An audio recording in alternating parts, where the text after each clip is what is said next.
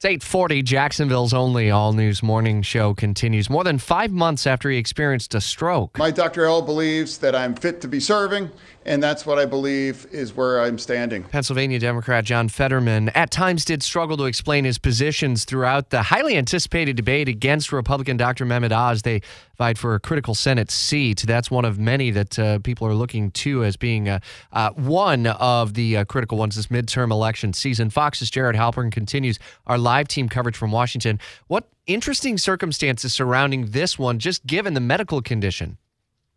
Yeah, listen, there were a lot of Democrats that questioned uh, the decision by the Fetterman campaign to, to debate at all. And he had, uh, the campaign had, had avo- tried to avoid it, had delayed debates. There was an awful lot of pressure uh, from the Oz campaign, from uh, local groups to, to have uh, at least one debate. This was the one. And listen, we knew that it was going to be um, a challenge for, for John Fetterman, I think. He had talked about needing to use these visual aids, the closed captioning, to be able to, to read what was being said and having issues with uh, uh, auditory processing and sometimes having trouble uh, processing his own speech. And I think that was pretty evident uh, in, in the debate.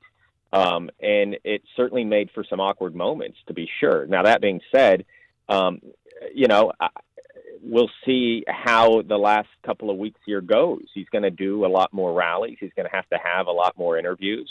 Um, and there was certainly plenty, I think, for, for Democrats to cut heads about on, on Dr. Oz as well, right? Um, at least from a policy standpoint. Obviously, he was much more polished and, and came across, um, uh, you know, much more prepared, I think, in the debate than than uh, Fetterman did. Seemed like one of the key takeaways was uh, Mehmet Oz's uh, statements on abortion and and how the two Yeah. differ on that issue. Right. Um, you know, uh, uh, Fetterman has talked about uh, supporting uh, the legislation that would codify Roe um, across the aisle, uh, across the country. Uh, Fetterman.